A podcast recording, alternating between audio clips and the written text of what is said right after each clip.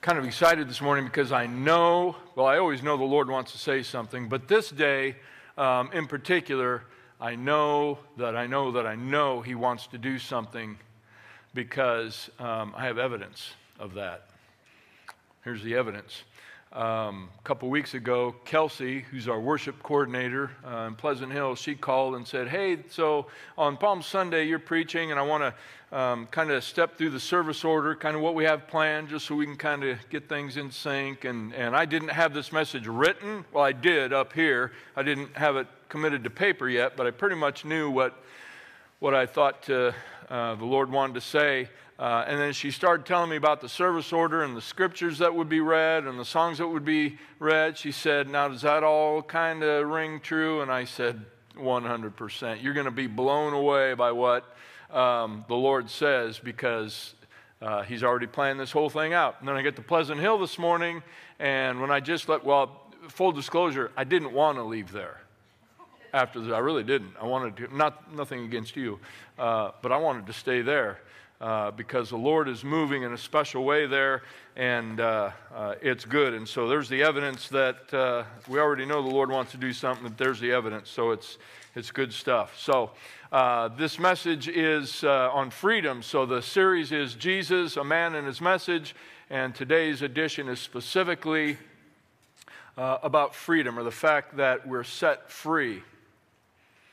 And it occurred to me many, many years ago uh, that I was free of a particular thing, stronghold in my life. And I'd been a Christian for technically a Christian, I think maybe barely technically a Christian. I don't know if that's possible, but, uh, but I said a prayer, okay, put it that way. Um, many years before that, but I lived in bondage for many, many years after that. And when I finally surrendered to Jesus, when I was finally free I just I couldn't believe it. It was like, how have I missed this all these years? And I'd go around our little church we started going to was about this size, and uh, I'd go around and and and tell people um, just kind of. I was going to say foolish, not foolishly, just kind of, I don't know, whatever. But I just go around and tell people, man, you can't believe Jesus set me free. I can't believe this. I got to tell you about it. I just I couldn't believe it. It just it, it's the difference between night and day. Just like man, I am. I can't. How have I missed this all these years? This is awesome. And so that's what I want to share with you today is freedom. But today is also Palm Sunday, as you heard from the scripture readings. And um, that's the beginning of uh, Holy Week, the triumphal entry, Jesus entering into Jerusalem. And so all four gospel accounts include that. So here's a reading plan if you want to scan that. It's in your worship guide as well. You can scan that on your uh, phone sometime this week um, and read through the gospel accounts uh, this week. It maps out everything that happened every day uh, throughout this next week. As I said, every gospel includes that. But as I read through those gospel accounts this last couple weeks, a thought occurred to me, and I've read those before, you have too. A thought occurred to me that had never, never uh, hit me before. And as I read through those, um, what I saw was this I saw that um, people laid down palm branches. You bet they did. We'll talk about that in a minute. Um, but the palms in each gospel account are mentioned once. There's something else that's mentioned many times throughout each gospel account, and that's the donkey or the colt. And the thought that hit me as I read that was so, why isn't this Donkey Sunday? Why is it Palm Sunday? and, and I know why. I mean, we know why. Because donkeys don't exactly represent victory, do they? They don't exactly say, hey, this is a big, big triumph. Except, in this instance, on Palm Sunday, on the triumphal entry, when Jesus is entering Jerusalem, on that instance, now donkeys do represent victory. They do represent triumph. Because a donkey was congruent with where Jesus was going and what he was going to do. He came humble, riding on a donkey. Palms speak of victory. We know that. We know that in the uh, Roman world, uh, when emperors would return from war and there's a big celebration, they conquered another nation, or that when athletes achieved something, um, that they were celebrated, oftentimes with palm branches, because palms represent richness and provision and, and things like that. But imagine this uh, movie clip we just saw, Gladiator. Go to that. Yeah, imagine this now. So here's Maximus rallying the troops. They're about to go to war, and we've got all, everybody's decked out, we're all headed the same direction. And Maximus rides through the crowd, not on a horse, but on a donkey. Sends a whole different message, whole different message when you're on a donkey versus when you're on a horse. But what happens on Palm Sunday, what happens during the triumph, triumphal entry, it tells us a lot about freedom, a lot about being free. But before we get into what it tells us, we need to define terms. So here's what freedom, well, let me tell you first what freedom is not. Um, many times people feel that freedom is I get to do exactly what I want with whoever I want, when I want, as often as I want. In other words, there's no boundaries, there's no borders, there's no restrictions. It's just I define what freedom is for me and you define what freedom is for you. But here's the problem I, I get to talk to a lot of people throughout the week who um, are not living in freedom yet. M- many of them know that, some don't. And they'll tell you oftentimes that I do exactly what I want to do. And some of those things are not good things. They're not beneficial things. They're not healthy things. They're not productive things. They're even things that might be immoral, illegal, and unethical. But Nobody tells me what to do. I do exactly what I want to do because I'm free. Isn't that interesting? Here's the reality. What I like to tell them is um, just got to tell you the truth. You think you're choosing what you're doing, all those things. You're not choosing what you do, those things have chosen you. You're in bondage.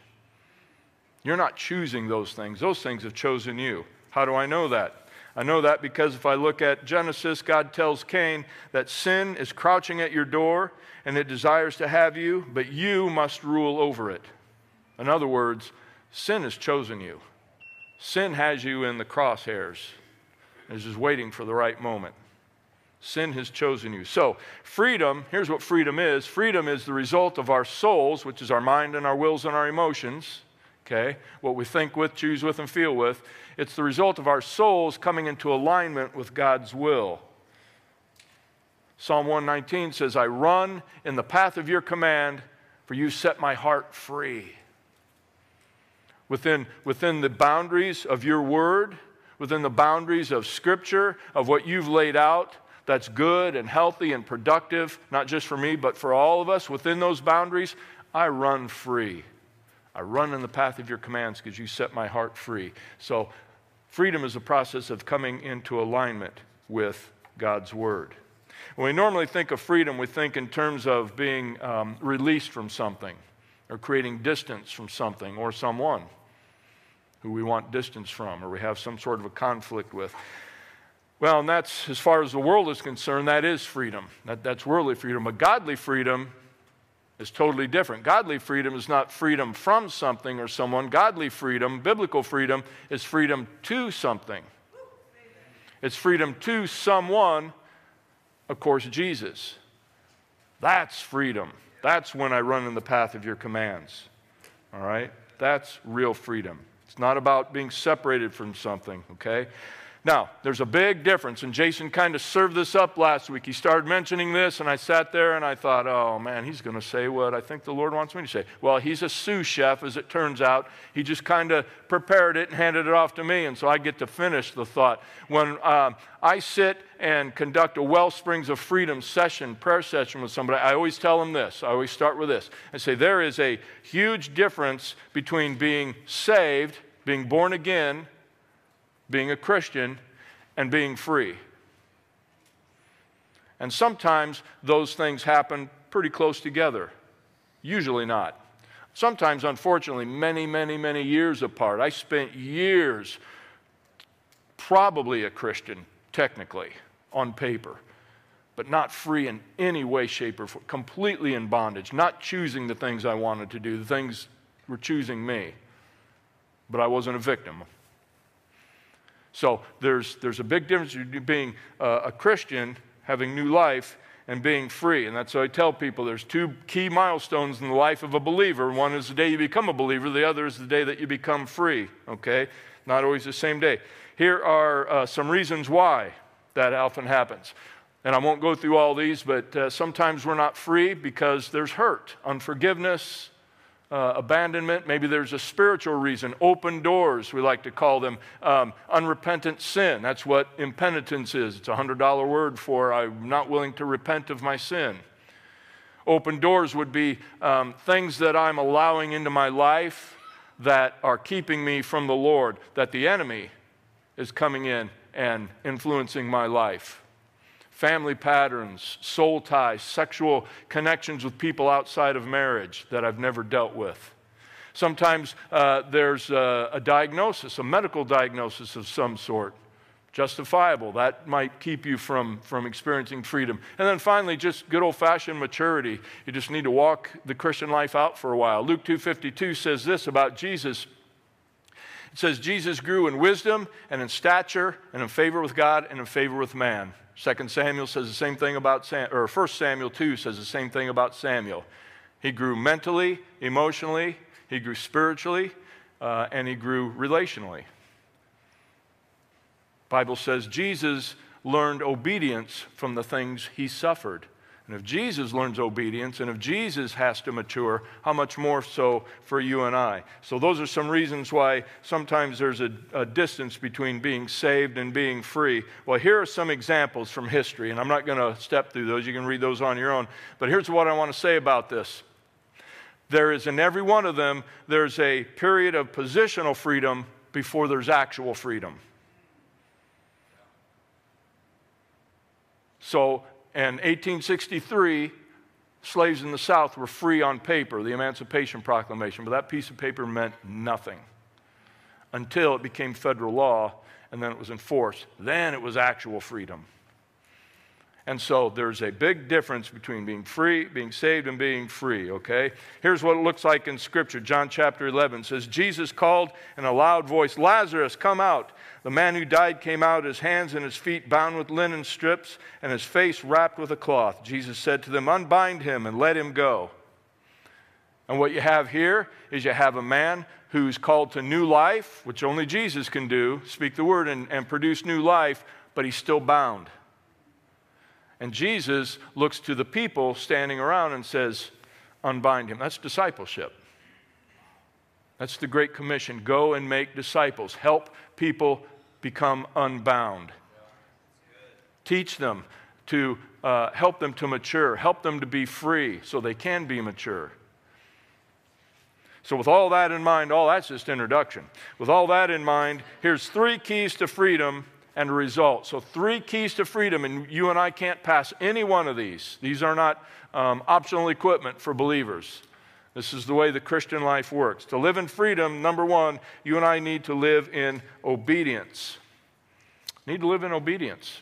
Matthew says this The disciples went and did as Jesus instructed them. They brought the donkey and the colt and placed their cloaks on them for Jesus to sit on. I'm going to pause right here uh, and pray. Um, but I'm not going to pray. I want you to pray silently. And I want you to pray along these lines. Uh, a couple things. One is, um, Lord, give me ears to hear, a heart to hear, because I can hear, but I need to hear. So give me ears and a heart to hear. And the second thing is to pray, if you're willing to, is yes because the Holy Spirit may ask you some questions as I continue on here. And determine now what your answer is going to be. So, pray.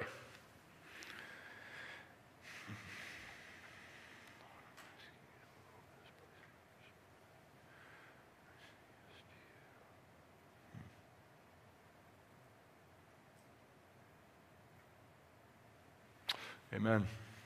Amen. All right, so the disciples went and did as Jesus had, had instructed him. And you know what? occurred to me as I was reading this. I've always seen that. Of course, we, we see that, you know. But uh, for me anyway, as I've read this account, I've always just kind of blown past the disciples went and did as Jesus instructed them. Kind of like, well, of course they did. You know, what else are they going to do? Well, you know what else they could have done? They could have not obeyed. They could have been disobedient. Somebody told me a long time ago that obedience is doing exactly what you're told to do when you're told to do it. That turns out to be the easy part of the equation sometimes. Here's the third part with the right heart attitude. Yeah. Obedience is doing what you're told to do when you're told to do it with the right heart attitude. Now, what if these disciples, these two nameless disciples, had a better idea? Hey, Jesus, man, you shouldn't be riding on a colt. You're the king. We're going to upgrade you to a full size or an SUV or something. We're going to get you a good ride into Jerusalem. They didn't do that. They didn't have a better idea. They didn't have a better timeline. They didn't have a better way. Jesus, you know, they're, they're going to kill you. Don't, don't go in there. They're going to kill you. As a matter of fact, you know what you read? Here, just as an aside, you read later on in the scripture in the Gospels about doubting Thomas, and doubting Thomas gets a bad rap, right? If you back up from this story in, in the Gospels, Thomas is the one disciple who says, Jesus says, Hey, I'm going to Jerusalem. And Thomas, doubting Thomas, says, Hey, we'll go with you too so we can die. That doesn't sound like a doubter. Sounds like a guy who knows he's resolute. He knows what he's getting himself into. But that's, that's an aside from this. These guys did not have a better idea. So if you want to be free, you have to be obedient. You and I have to be obedient, first of all, to the obvious things. To the obvious things, to the laws that, that we have and, and the leaders that we have. We have to be obedient to God's word, certainly, above all. We have to be obedient to God's word. That means we uh, obey the things we know, the obvious things that we know. It also means this it also means that you're obedient to the little things that nobody else knows about but you and the Lord. There are things uh, that are not forbidden in Scripture, that are not immoral, they're not illegal, they're not unethical, they're not questionable in any way, shape, or form, but they're not for me. They're just not for me. And that's not a judgment on anybody else who does partake in those things because you don't even know what those things are. Only He and I know. And you may have those things too. Here's how you acquire that you acquire it the same way. Um, uh, 1 Kings 19, you acquire it the, the, the same way that Elijah did by listening for the whisper of God, just spending time with Him and letting Him speak to you. And sometimes that stuff comes in a whisper. It's not a big, bold deal. It's just, hey, between you and me, here's the deal. But when you hear that stuff, you have to be obedient to it. We have to be obedient. So if you want to be free, you have to be obedient. Psalm 123 says this. This is along the lines of listening and watching for the little things. Psalm 123 says, as the eyes of servants look to the hand of their master, as the eyes of a maidservant to the hand of her mistress, so our eyes look to the Lord our God till he has mercy on us. So you get the picture. The servant and the maidservant, they're watching the hand of their master for any little signal. Because I know that, that master and I've worked for them for many years, I know what they mean when they point or they have a certain motion. I'm watching. Nobody else knows what that means, but we know what it means and we're obedient to it. In other words, we keep our eyes and our ears focused and we stay tuned to the things of God. Stay tuned into things of God, into God's Word, into fellowship, into surrender, into prayer, into giving. We stay tuned into the things of God. And out of necessity, that means that we tune out the things that aren't of God, the things that oppose God. Tune those things out. Lay aside, Romans or Hebrews says, the sin which so easily entangles. So here's the bottom line. Some people, some people enjoy opportunities that others don't. Some people enjoy um, uh, freedom that others don't. Some people have responsibility that other people don't. Some people enjoy blessings that other people don't. Why is that? because these people are smart and they're wise and they're educated and they're wealthy and they know the right people and they're in the right place at the right time? Eh, maybe there's about that much of that. Here's why these people are obedient, and God gives them blessings. God gives them responsibility. God gives them uh, opportunities that disobedient people don't get. Disobedience, here's a way to say it disobedience opens doors that disobedience closes. Disobedience, or I'm sorry, obedience opens doors that disobedience closes. Go to uh, Deuteronomy chapter 28, and probably in every one of your Bibles, the heading over that chapter will say blessings and curses. Blessings for obedience, curses for disobedience. If you go to jo- Joshua chapter 5 and read through the next probably three or so chapters, you'll see that played out in the life of Israel. Blessings for obedience, curses for disobedience. So you and I need to be obedient if we want to be free. The second thing is this to live in freedom, we need to live in humility. Matthew 21 says, Finding a donkey took place to fulfill what was spoken through the prophet. Say to daughter Zion, See, your king comes to you, gentle and riding on a donkey and on a colt, the foal of a donkey. This is a prophecy from Zechariah about 700 years before Christ. And uh, just ask you to think about that scene, the triumphal entry. We've got Jerusalem, we've got the triumphal entry, we've got word that this, this king is coming, whoever that might be, and he's going to set us free and we've got all the people. We've got the people down at the street level, they're close to the action. We've got the people from a distance, maybe watching from a hill somewhere. We've got the people who are a little closer, they're up on the rooftop maybe or a balcony or something, and they're watching. We've got just the common people. people. We've got the, the uh, people who believe Jesus is Messiah. We've got the Pharisees. We know they were there because the Gospels tell us that, and even tell us what they had to say to one another. And then there's another group that was represented there that the Bible never says a word about about in these accounts. But they had to have a really, really unique perspective on this whole thing, and that's the Roman guards. There were Roman guards there all over the place with a totally different perspective than any, anybody else there. Their perspective was this they knew what it felt like in here, they knew what it sounded like, they knew what it smelled like, they knew what the air was like when an emperor would come back after conquering another nation, when a king would come back and be celebrated.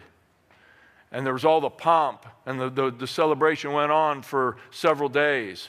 There was all this celebration, and everybody and everything was decked out, and people would lay down these palm branches, and these massive chariots would come in, pulled by these majestic horses. And the king, uh, the emperor, was seated up high so everybody could see him, and he's all decked out. And chained to this chariot are these foreign kings who've been conquered.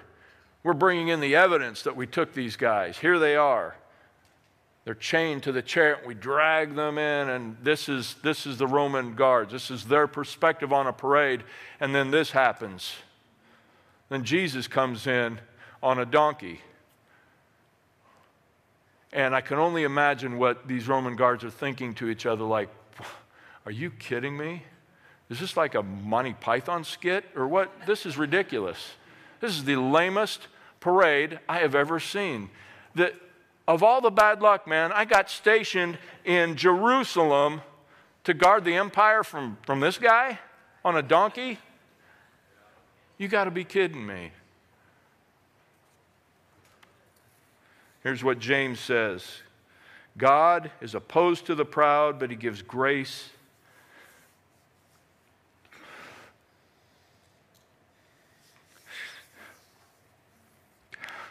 He gives grace to the humble. God. Is opposed to the proud, but he gives grace to the humble.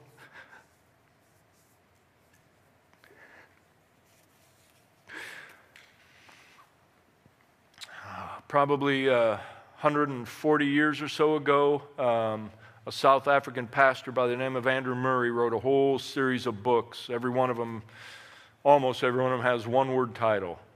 One of them that he wrote was Humility. You don't even need to read the book, there it is. Humility. That's it. He says this He says, Humility is the soil in which all the graces grow. Humility is the soil in which all the graces of God grow in our lives. And that's a truth because God opposes the proud and gives grace to the humble.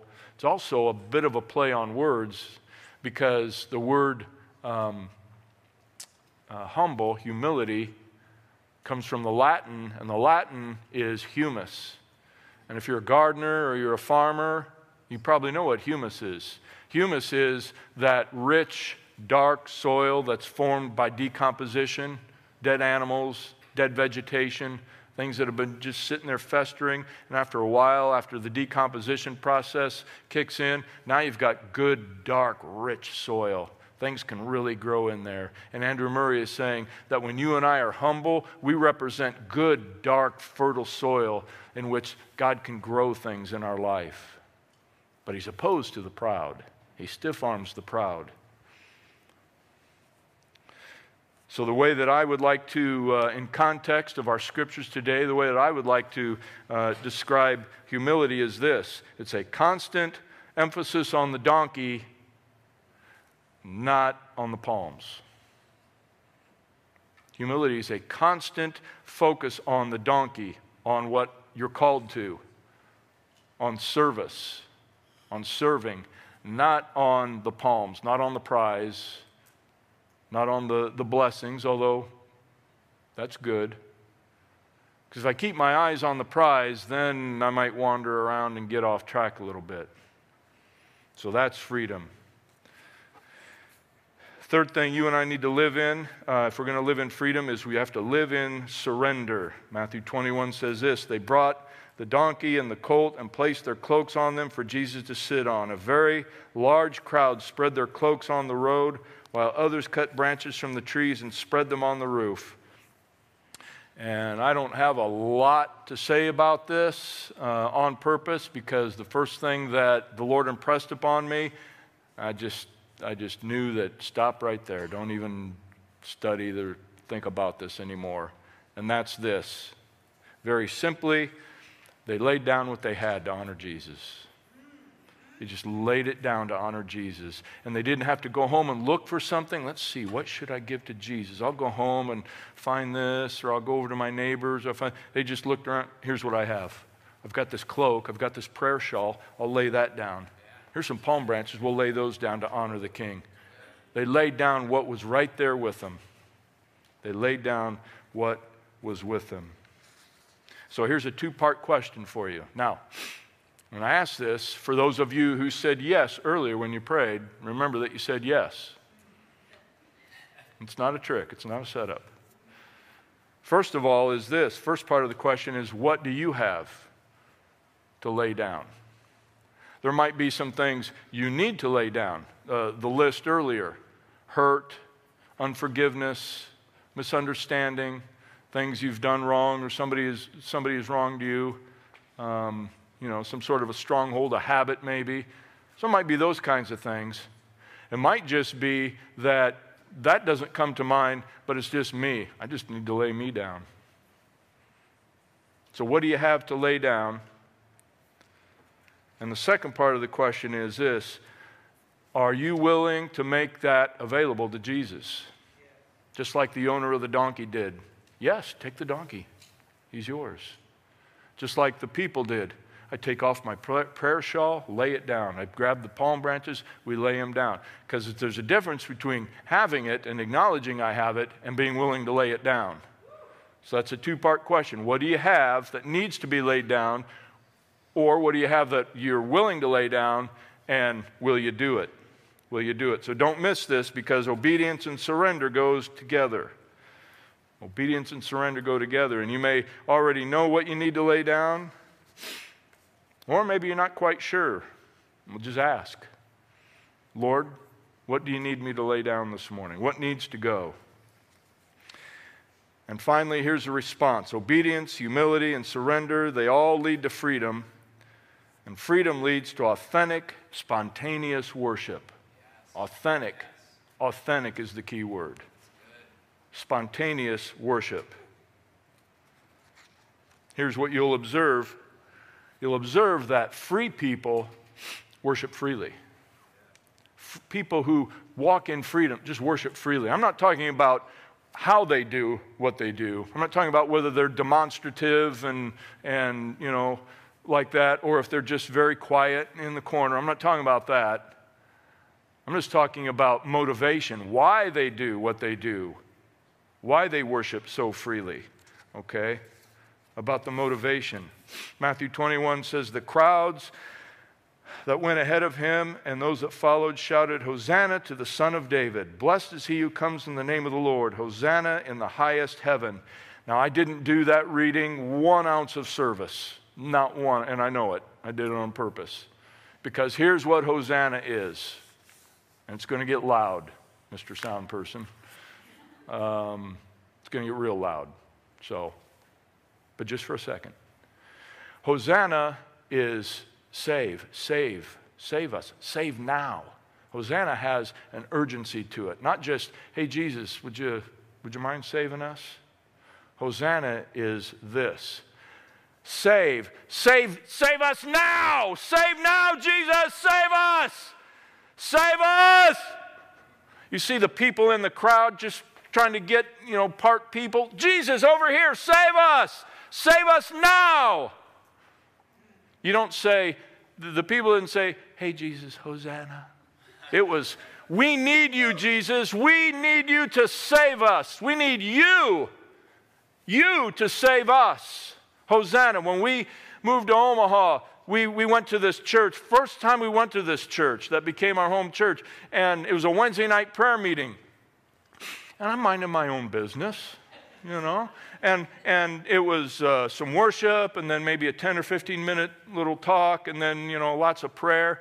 And I sat behind this guy and um, somewhere during worship, and then this happened four or five other times through the evening, just spontaneously, no warning, no, no nothing, just spontaneously, he'd go, Hallelujah! and Okay. Um, and so I met him afterwards. His name was Dominic. I said, Hey, Dominic, we just moved to town here. I don't even know what drawer my underwear's in yet. And we happened into this church and got to know him a little bit. And I said, Man, you, you got to give a guy a warning, okay? I mean, you know, put like tape off a section for you or something, because that's, that's pretty bold, you know. And you get to talk to him, he was Cuban. And once you get to know his story, you know what? If I'd been through what Dominic had been through, I'd probably be standing up yelling hallelujah too. Guy was free. And it's not, and God gives you discernment, it's not, in his case, it's not, hallelujah, everybody look at me, look at Dominic. It was, hallelujah, everybody look at Jesus. Look at how majestic Jesus is. That was, that's Hosanna. Not Hosanna, look at me, I'm a really big deal. Hosanna, save us now, Jesus. Save us now. I'm in need of saving. I'm in need of saving. There's an acknowledgement of need, of desperation, of humility. I ask the worship team to come. And I ask you to stand, stand with me if you would, if you're willing, if you're able. Because as we close, I want to ask you something very specific. And for those of you who already said yes, here it is. Don't worry, it's not nothing bad. In the uh, Old Covenant, under the Old Covenant, in the tabernacle, and later in the temple, when people would come on the Day of Atonement, bring their sacrifice. So they travel to Jerusalem and they've got their sacrifice with them there was uh, in that building, in that place, there's a, an altar. It's called the killing place. That's what the altar means killing place. It's where I come and I put my sacrifice before the Lord. And I've never read anywhere in Scripture where when people came to the tabernacle or when they came to uh, the temple, I never read anywhere where they would stand in the back. Hi, Ashley uh, where they would stand in the back with their holding their lamb, their sacrifice, and just whisper a prayer Lord, forgive my sin. I've never read that anywhere. What they did was they came to the front and they offered their sacrifice. They laid down what they brought with them. What they had, they laid down willingly. They moved their bodies. And that's what I'm asking you for this morning. Move your body. You don't have to come to this altar. You can make an altar in the back, you can make an altar wherever, at your chair. I'm just saying, here's what, here's what God says draw near to God, and He'll draw near to you. Test that. Test that. Draw near to Him. Be purposeful and move your body and lay down what you have. Lord, I make this available to you. Do with this crap in my life whatever you will, or this good stuff that I'm laying down. Do with it whatever you will. Now, I know there's a danger. As soon as I said that, as soon as I said that, I know because I'm human too, there's a spirit of rebellion in some people. And there's a spirit of pride, and there's a spirit of anger, and there's a spirit like this I ain't budging. I don't care what that sucker says. I'm not moving. I'm not, I'm not doing it. I don't want. I'm not going to look ridiculous. I'm not going to be part of that. I've never done it before. Um, I'm not even going in the back where nobody can see me and do it because I'm just not not doing it. And that's okay. That's between you and the Lord. But let me pray. Lord, uh, in Jesus' name, I bind and I rebuke the spirit of rebellion uh, that wants to dig its heels in to every one of us who call upon your name today and keep us from laying down what we have to give to you. Lord, that spirit is in direct opposition to freedom. That spirit is in direct opposition to your spirit. And your word says that no weapon formed against us can prosper. That the weapons we fight with are not the weapons of the world. This morning we have fought with the word of God, which is the sword of the Spirit. It's mighty to the tearing down of strongholds. And so we claim that in Jesus' name. I claim that for this place corporately. And each one of these people, if they're willing, they claim that for themselves personally. I can't do that for them. But in Jesus' name, uh, we uh, invite spirit of freedom here to overcome the enemy. Your word says not to be overcome with evil, but to overcome evil with good. So we choose surrender this morning. In Jesus' name. Amen. All right. Thank you.